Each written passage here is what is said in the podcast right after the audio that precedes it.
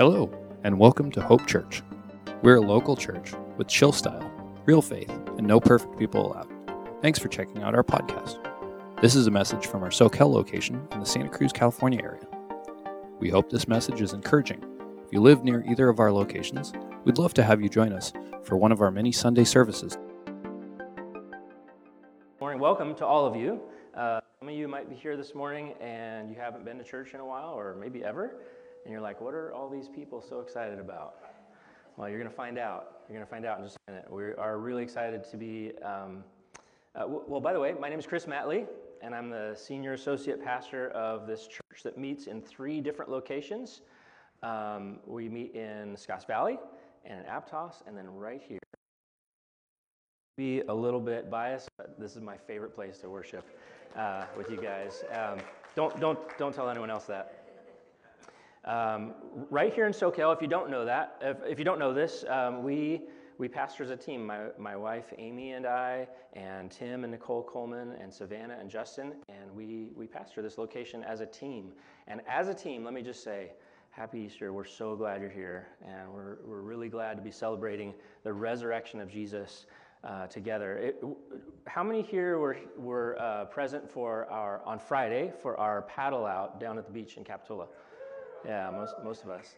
Um, if you were like me during the day, knowing that event was coming on Friday, looking out the window at the weather, you thought, maybe this is just me, but I thought, it's not going to happen and nobody's going to come. Like, it was so bleak and dark and drizzly, and the clouds were overcast, and it was, it was dark.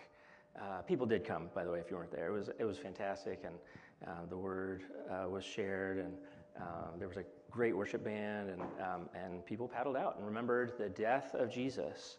Um, but isn't that very much the way? On Friday, you never would have imagined that we would have such a beautiful day. And it's beautiful. If you were outside on your way here, you noticed this, this day was beautiful, right? And it's very much the way um, that the story that we're celebrating is that Friday it looked bleak. It did. Jesus had been crucified, and his followers were scattered and most people observing on Friday would have thought the whole and never would have imagined what would be happening on Sunday. But here we are on Sunday, and so we're going to celebrate uh, the resurrection of, of Jesus this morning. Um, when I was a kid, when I was about uh, 12 years old, I, I went down with my, I, I started earning an allowance, and, um, and I went down to the, uh, the grocery store, and there used to, do you remember when there used to be comic book racks on a spindle? Do you remember this? Yeah, anyone uh, 40 or over probably remembers this. And I went down and I bought a couple issues of, I remember it was uh, Iron Man and the Incredible Hulk. And I just fell in love with comic books. I just, I just loved the stories and the, and I started collecting them. And then comic book stores became a thing in the 90s. If you don't, if you weren't a part of it, you don't probably don't remember that. But there were comic book stores where you could go, and that's like all they sold. And I started really getting into it, and that's what I, I would spend all my money. And I remember this one summer I just got really into it because you could go, and, and they became very collectible. You could turn me down maybe just a hair, just a, just a notch. Um, I'll get louder as we go. Um, they were very collectible. Here's the thing is you could go to the store with $1.75 and buy a comic book, and then the next week you'd show up and see it up on the wall for like $20. So, I mean, I'm not exactly a wheeler and dealer, but at 12 years old, I saw the return on investment, you know? And I just, so I start, so when a, when a number one issue would come out, I'd buy like two of them. So uh, or Superman number 75, which was the death of Superman. Most of you here have no idea what I'm talking about, but it was released in two different versions. There was one that was polybagged in a, in a sleeve. I'm getting really nerdy right now. It was, in a, it was in a sleeve, and it just had a black Superman logo on it, and then there was another one that was released open so you could read it. I got the polybagged one and left it sealed, right? Because I thought this, someday, Mike, I'm to sell this and I'm going to buy a house with a pool. okay? I believed that. With my whole body, I believed it, you know, and I, you know, I organized them and put them in this little sleeves. I mean, because a house with a pool, like when you were kid, 12 years old, did you ever go to your friend's house and they had a pool, you know? And then you come home and you kind of look at your dad like, bro, you got to up your game. You know what I mean? you know what I'm saying? So I just thought, house with a pool, this is what I'm, this is what I'm going to hang on to. So this one summer, I had I'd gotten a little bit of a collection. I had a, a couple boxes full of these, and they're all organized and safe in these little poly bags and everything. This one summer, I went to summer camp. I went away to summer camp with my friends, and my mom cleaned my room while I was gone. And she thought, "Oh, Chris has read all of these before," and she threw them all away. And I came home and I was like, "Oh, my room is so different, and where the heck?" Are my comics? You know, they're gone. And um, I didn't speak to her for about a week, and naturally, and uh, I was devastated. I felt like I had lost everything. Like every, you know, because remember, in my mind, like there were things in there that were going to pay my way through college and buy my first house. You know what I'm saying? That was like my reality, and all of it was gone. And and um, you know, it was it was just like I had lost everything. And now as a 45 year old, I look back and, you know, I mean, that's a, little bit trivial now, but the reality is there are, there are, most of us could probably point to an experience in your life where you felt like everything had come to an end, like you'd lost everything, that the paradigm of your life had been turned over. And this is the reality for us is that um, there are seasons where we lose important things. It's part of being a human being, right? It's part of the experience of being alive and on this planet. And sometimes when that happens, we lose sight of what our real purpose is.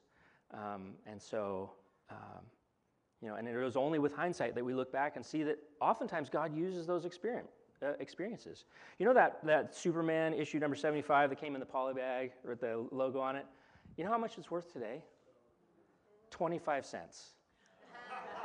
yeah, because they made a crapload of them. That's why. No one's buying houses and pools. So, you know, it's, it's perspective that kind of gives us the, uh, uh, uh, the, right, uh, the right way to look at those things. Um, so here's the thing. We're starting a new series today on Easter Sunday that's going to carry us over the next just few weeks.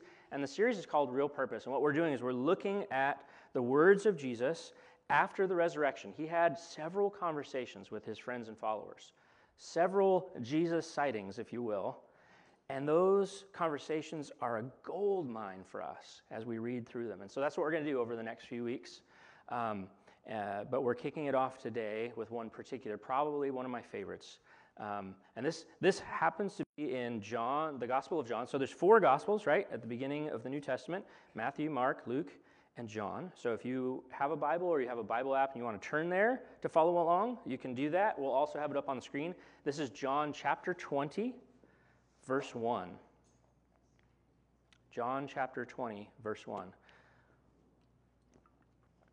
I want to take a second, though, before we start reading this and acknowledge the reality that many of us probably have arrived here with different sets of context and knowledge. And the Gospel of John assumes that you know things when you read it. If you read the Gospel of John, you can tell the author, uh, who is John, wrote it at a late date. You can tell that he assumes that you've probably read the other accounts of the stories of Jesus. And so he assumes your knowledge. And I don't want to do that. I don't want to assume that you know things. So, so before we start in John chapter 20, verse 1, let me just tell you what happened right before.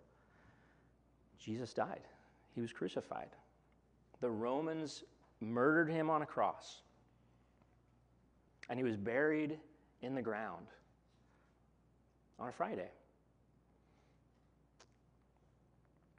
He had a ministry that had lasted roughly about three, two and a half to three years, and he had many followers, uh, the ones we know the names of, and many that we don't. And these followers were scattered, they were devastated. Jesus did not plainly say, Hey, they're going to kill me, but don't worry. Three days later, I'm coming back. We know this story now. They did not. They were devastated. It was over.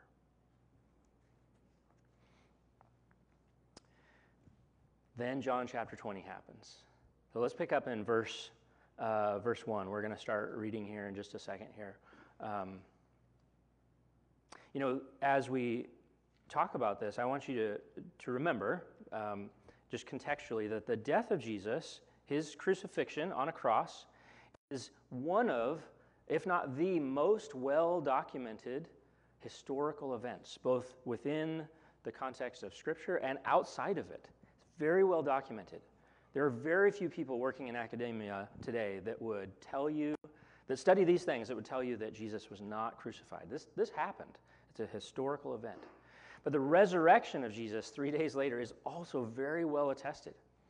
There's at least 14 different uh, eyewitness testimonies about his, um, his appearing before people, including one group of 500 people. That's fantastic. Can you imagine knowing someone was dead? I mean, seeing their body, knowing that they had been executed, and then he just appears in front of 500 people. That'd be, that'd be a difficult thing to keep a secret, right? And for Christians, for people that have been following Jesus, I said a minute ago, you know, we're all, we all seem pretty happy, pretty excited to be singing these songs and celebrating this. It's everything. The resurrection is everything to us. There is no Christianity without the resurrection. And, and here's why. Here's the thing. Throughout history, I like history a lot. I've read a bunch of it. I like it. There's lots of instances where brave men or women have died for something they believed in. There's instances where brave men or women have died for other people sacrificially. It's happened a bunch. If that's all there was to the story of Jesus, he would just be one in a, in a sea of many people that had done the same thing. Here's where Jesus is different he didn't stay dead. On the third day, he rose from the grave under his own power. He conquered death so that we would know that everything he had been saying for three years was true and that we could testify to its truth. You know, we live in a moment in history and in culture when people are they're very attracted to a plurist, uh, pluralistic worldview. And I understand why. It's very friendly to say your truth and my truth. And for some, the message of Jesus, it comes across as very exclusive. But here's why He's the only person in history who can claim to have conquered the power of death under his own power. All right, let's pick up in John chapter 20, verse 1. Here we go. You guys ready? This is a good story. This is a good story. You guys ready? All right, here we go. Verse 1. Early on the first day of the week. So, what's the first day of the week for us? Monday, yeah. But for the Jewish calendar, the first day of the week was Sunday. That's right. Early on the first day of the week, on Sunday, while it was still dark, Mary Magdalene went to the tomb and she saw that the stone had been removed from the entrance. I want to show you a picture that I took um, in Jerusalem. Uh, this is a picture I took when I went there with my dad. Uh, so, up here on the hillside is one of the probably most likely locations uh, for the uh, for the death of Jesus. This hill right here is likely that hill Golgotha. It's a good place if, if you're Romans and you want to post people up on a cross as a warning to others because there was a road that passed right between the walls of Jerusalem, right down here. Um, and then just to the left here, what you can't see in the photo is I'm standing in a location that they call the Garden Tomb. There's an empty tomb there. Um, and it appears as if a large stone had been carved the stone is gone, but it appears as if a large stone had been carved and, and rolled back and forth in front of this tomb. It's a very, historically, it's one of the likely locations uh, for the, the empty tomb of Jesus. Down there at the bottom right, you can see that there's a bus station there now. So, yeah, a little bit of modern life with, uh, with ancient uh, history there. I want you to get a visual of that because I, I, I want to remind you that this, is, this really happened. This is a real place. These are real people. This really happened. This isn't just a story, it's a great story. It's also history. All right, verse 2 it says So she came running to Simon Peter and the other disciple, the one that Jesus loved. And she said, They have taken the Lord out of the tomb, and we don't know where they have put him. So, what was her, what was her testimony? They've stolen the body.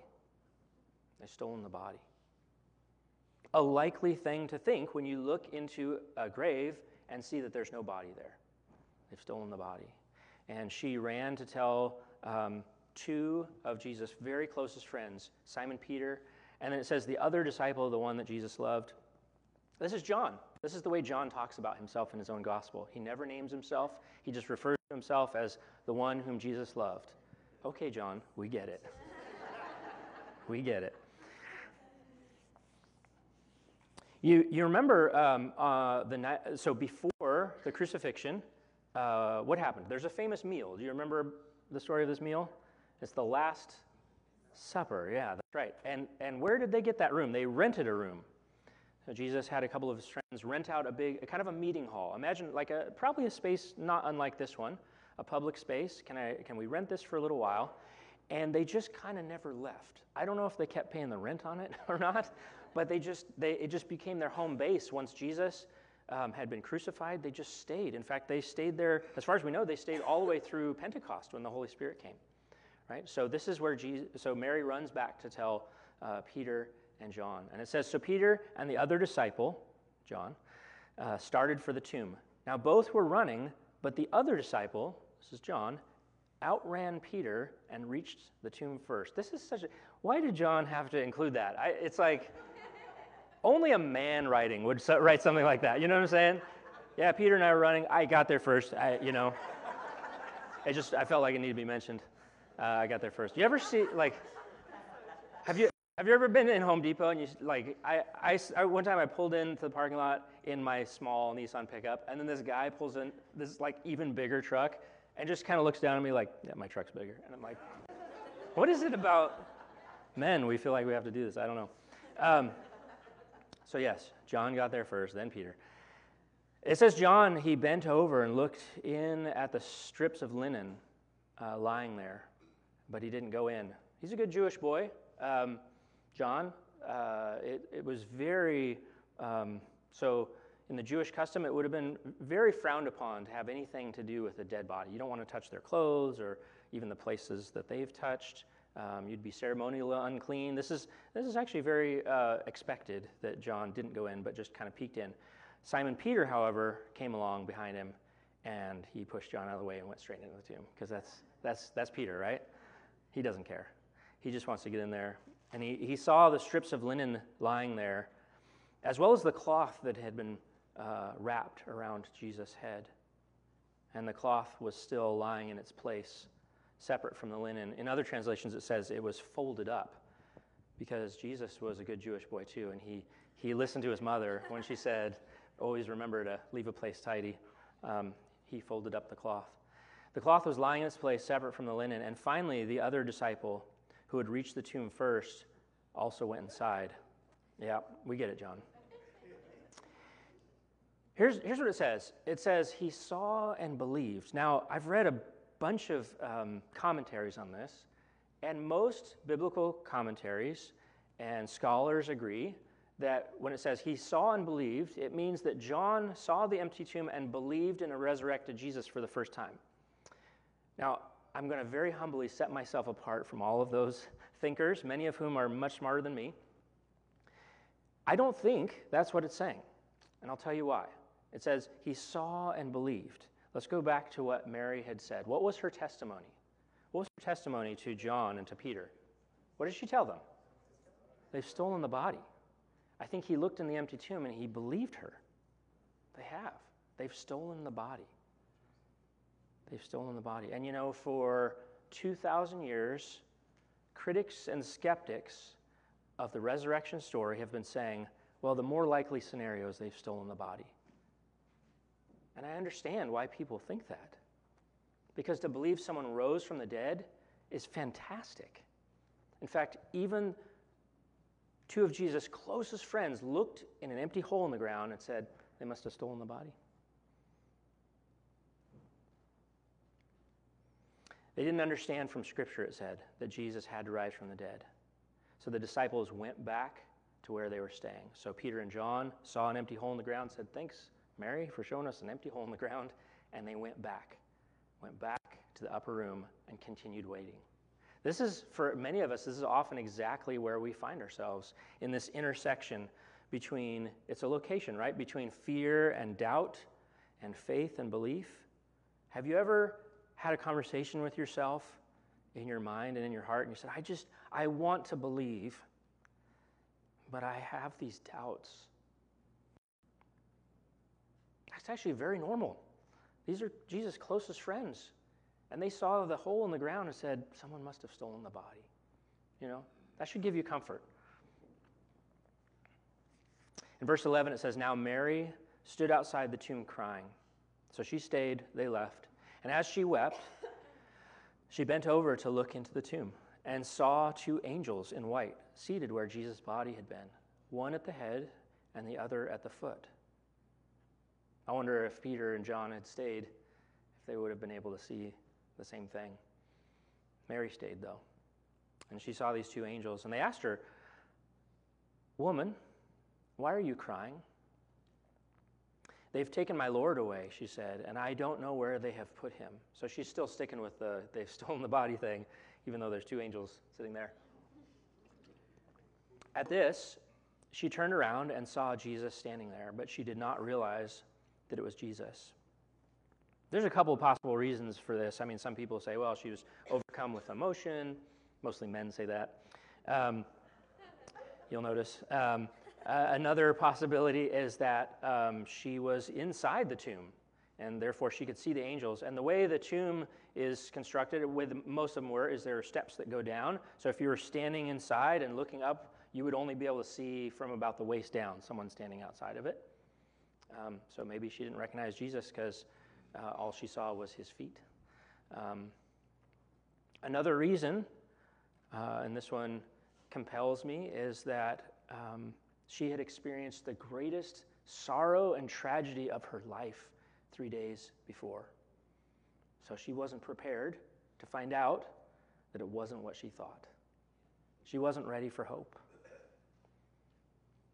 That's very relatable to me, and I think for some of us here, it's probably relatable that sometimes God wants to inject new hope into what seems like a hopeless situation. But the irony is, we're so comfortable with our sorrow that we're not ready for it when it comes. He asked her, Woman, why are you crying? Who is it you're looking for? Thinking he was the gardener, she said, Sir, if, you'd carried him, if you've carried him away, tell me where you have put him, and I will get him. You can, you can hear the sorrow in Mary's voice, right? And the tragedy is that for many of us, the, the purpose that is found in Jesus is standing right in front of us and not everyone will perceive it. Here's what Jesus had to say to that person then, and I believe what he has to say to you right now. Jesus said to her, Mary. I think maybe for some of you today, he's calling your name. He's saying your name. If you, if you have ears to hear, he's calling your name. We don't know a lot about Mary Magdalene um, from the stories. There's lots of traditions that have been built around her. You've probably heard things. Uh, you've probably heard things about her. Most of those things just come from uh, stories and traditions found outside of the Bible. One, one thing that we do know is that this story here, and that she was um, an early and passionate follower of Jesus, and um, that he delivered her. Uh, the, there's a euphemism there, uh, or it may even be literal, that, that he cast seven demons out of her. She was plagued by some kind of past, and he rescued her from it. And when he said her name, I have to believe that she felt seen and known and loved in that moment.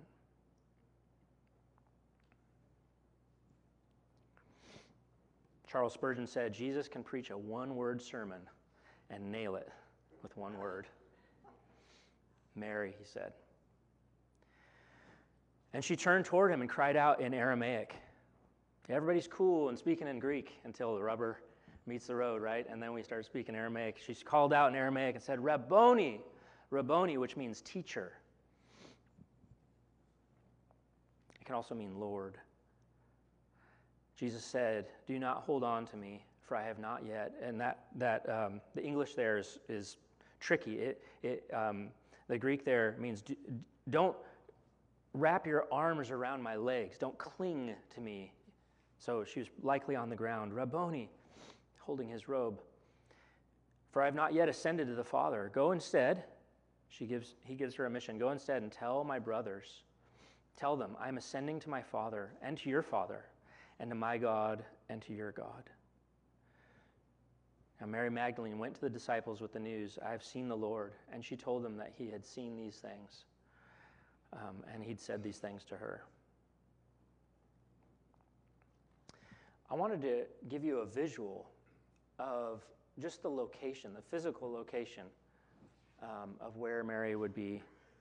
Um, so, this is uh, a, an artist's kind of construction of Jerusalem at the time of Jesus.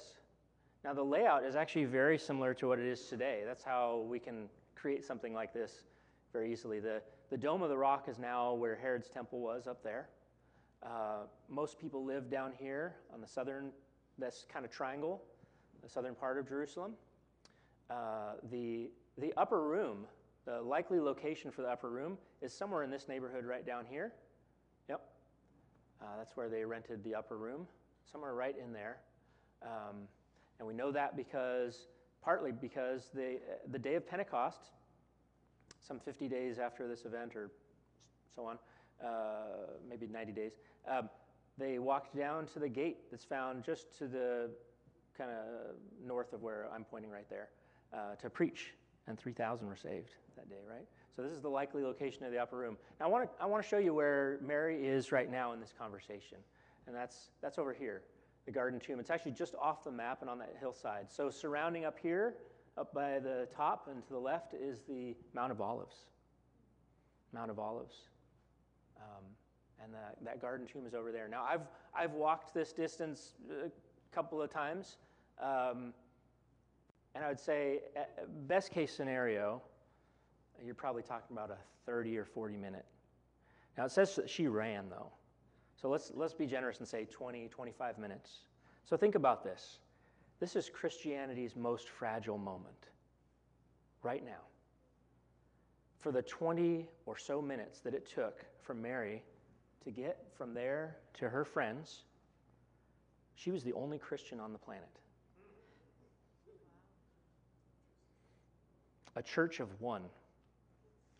This is what I think about. I think, what if she'd tripped and fallen. There's a lot of staircases and narrow passageways. What if she fell and hit her head and died? I'm a bit morbid that way. I just that, I thought of that. For 20 minutes there was one Christian on the planet. And she carried within her the most important information in all of human history. The most important message ever entrusted to one woman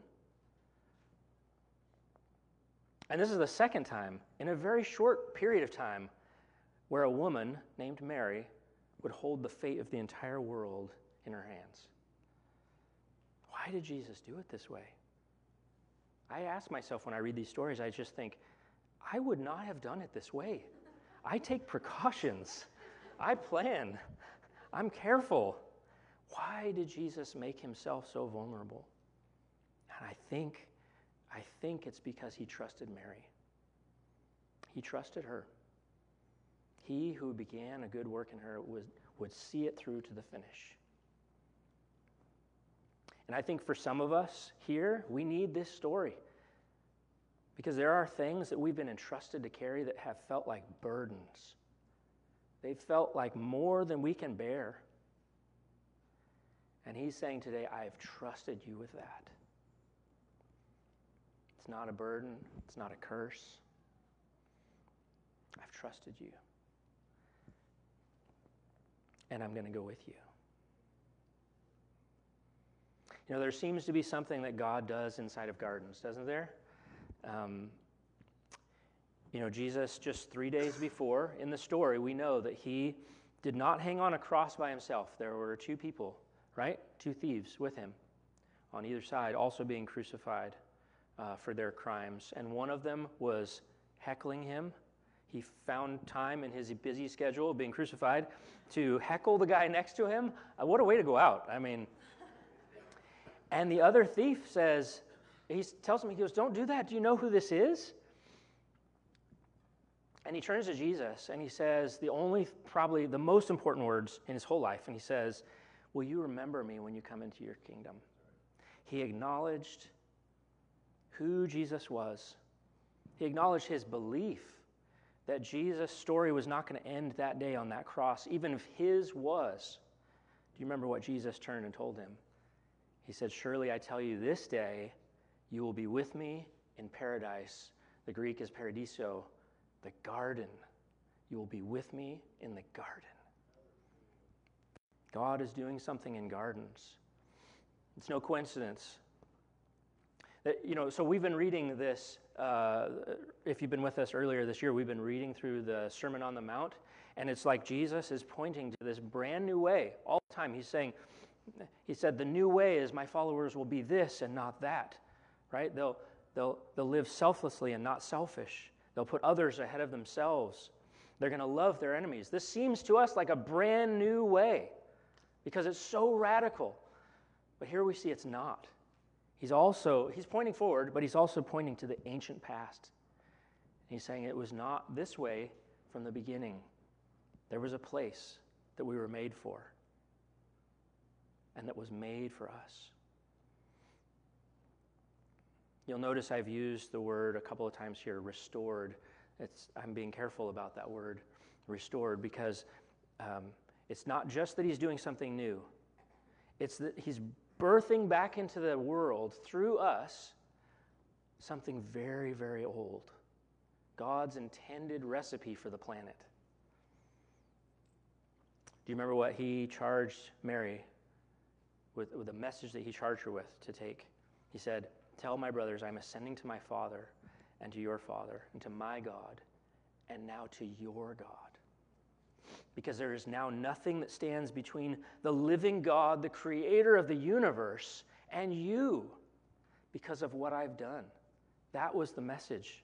The resurrection is the gospel. It's the good news that Jesus conquered death so that death would not stand between us and our loving Father. That's good news.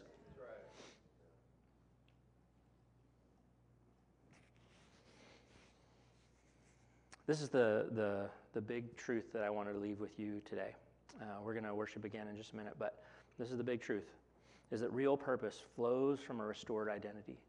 And when we read this story, if we really engage with the story, what's being offered here is a restored identity. Living in this world, so often the sorrows and the tragedies of this world rob us of our identity. But what Jesus is doing, he's going around and he's looking at you, like he looked at Mary and he said, Mary, and he restored her identity. And he's looking at you today and he's restoring your identity one by one. He's calling your name. You were this, but you are now mine. Starting today. And that's what happens. We, in finding Jesus, our identity is restored, our true identity. And in following Jesus, we're released into our real purpose, which is what, what did he tell Mary? Go and tell your brothers. This is our real purpose to experience something so amazing and then turn and go and tell others. So they may come to believe not all the same things that we believe about how to live and what to do and what not to do. That's not what we're that's not our purpose. It's so that they may come to believe that they are also seen and known and loved and invited into something more and better. We hope this message encouraged you to take the next steps in your relationship with God. The cool thing is that you don't have to do it alone. There are a lot of ways to, you can get connected here at Hope. Not only do we want you to feel at home at Hope, we'd love to help you find a home. Please check out discoverhope.church and click connect or just email us at info at discoverhope.church. Lastly, we give everything we can away for free and rely 100% on volunteers and donations to support this ministry. If you'd like to give to the Mission of Hope Church, you can select the Give option on our website or text any amount to 831 800 2060. Thanks again for tuning in.